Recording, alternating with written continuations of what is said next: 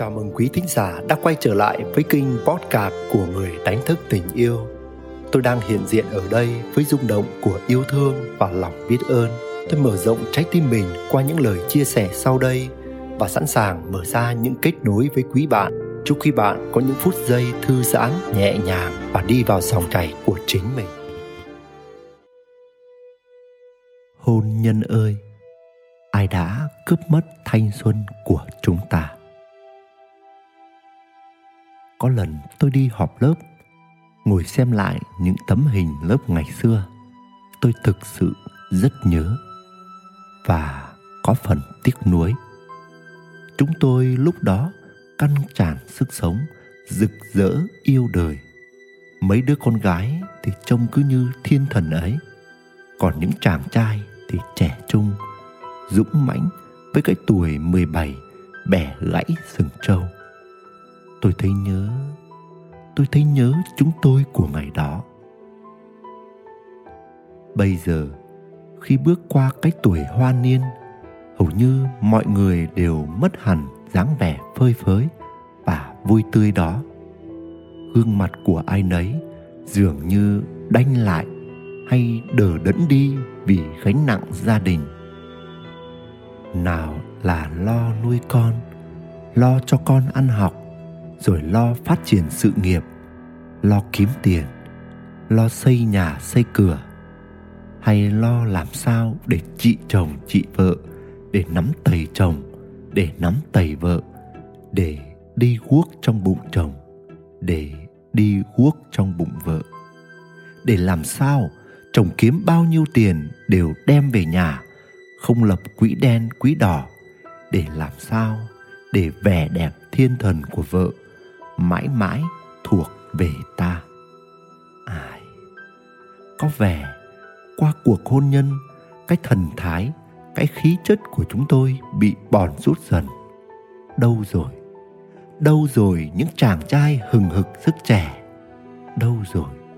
Đâu rồi những chàng trai đầu đội trời chân đạp đất?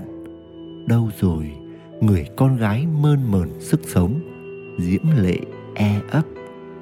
Bây giờ bây giờ chỉ thấy ai cũng già, không chỉ già về mặt tuổi tác mà còn già về cả sức sống và tinh thần.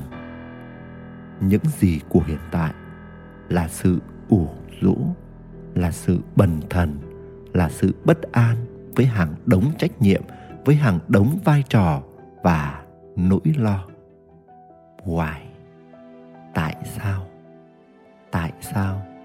Tại sao chúng ta không tự trả lại thanh xuân cho chính mình?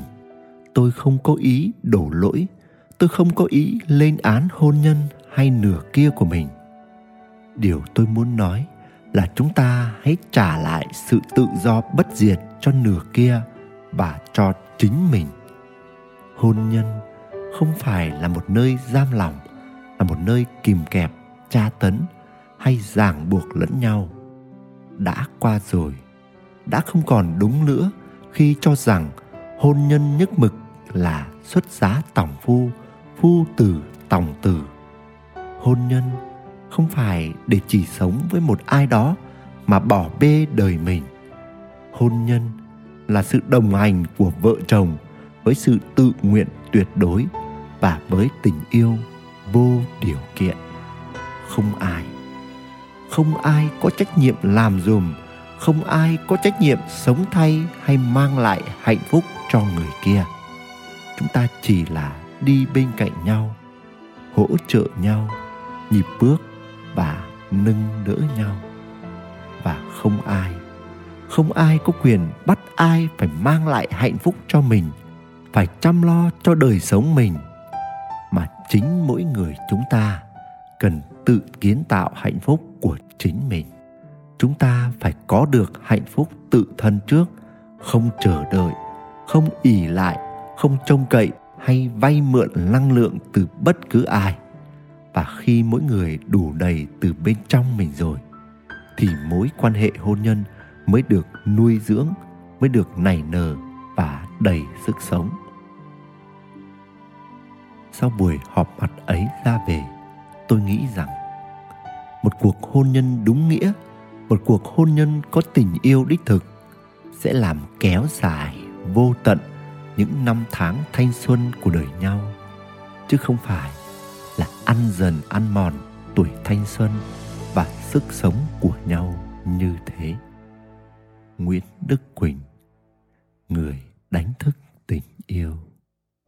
Quý thính giả đang nghe trên kinh podcast của người đánh thức tình yêu, dẫu ngay lúc này đây bạn tuôn chảy trong bình an hay rớt rơi vào nỗi muộn phiền?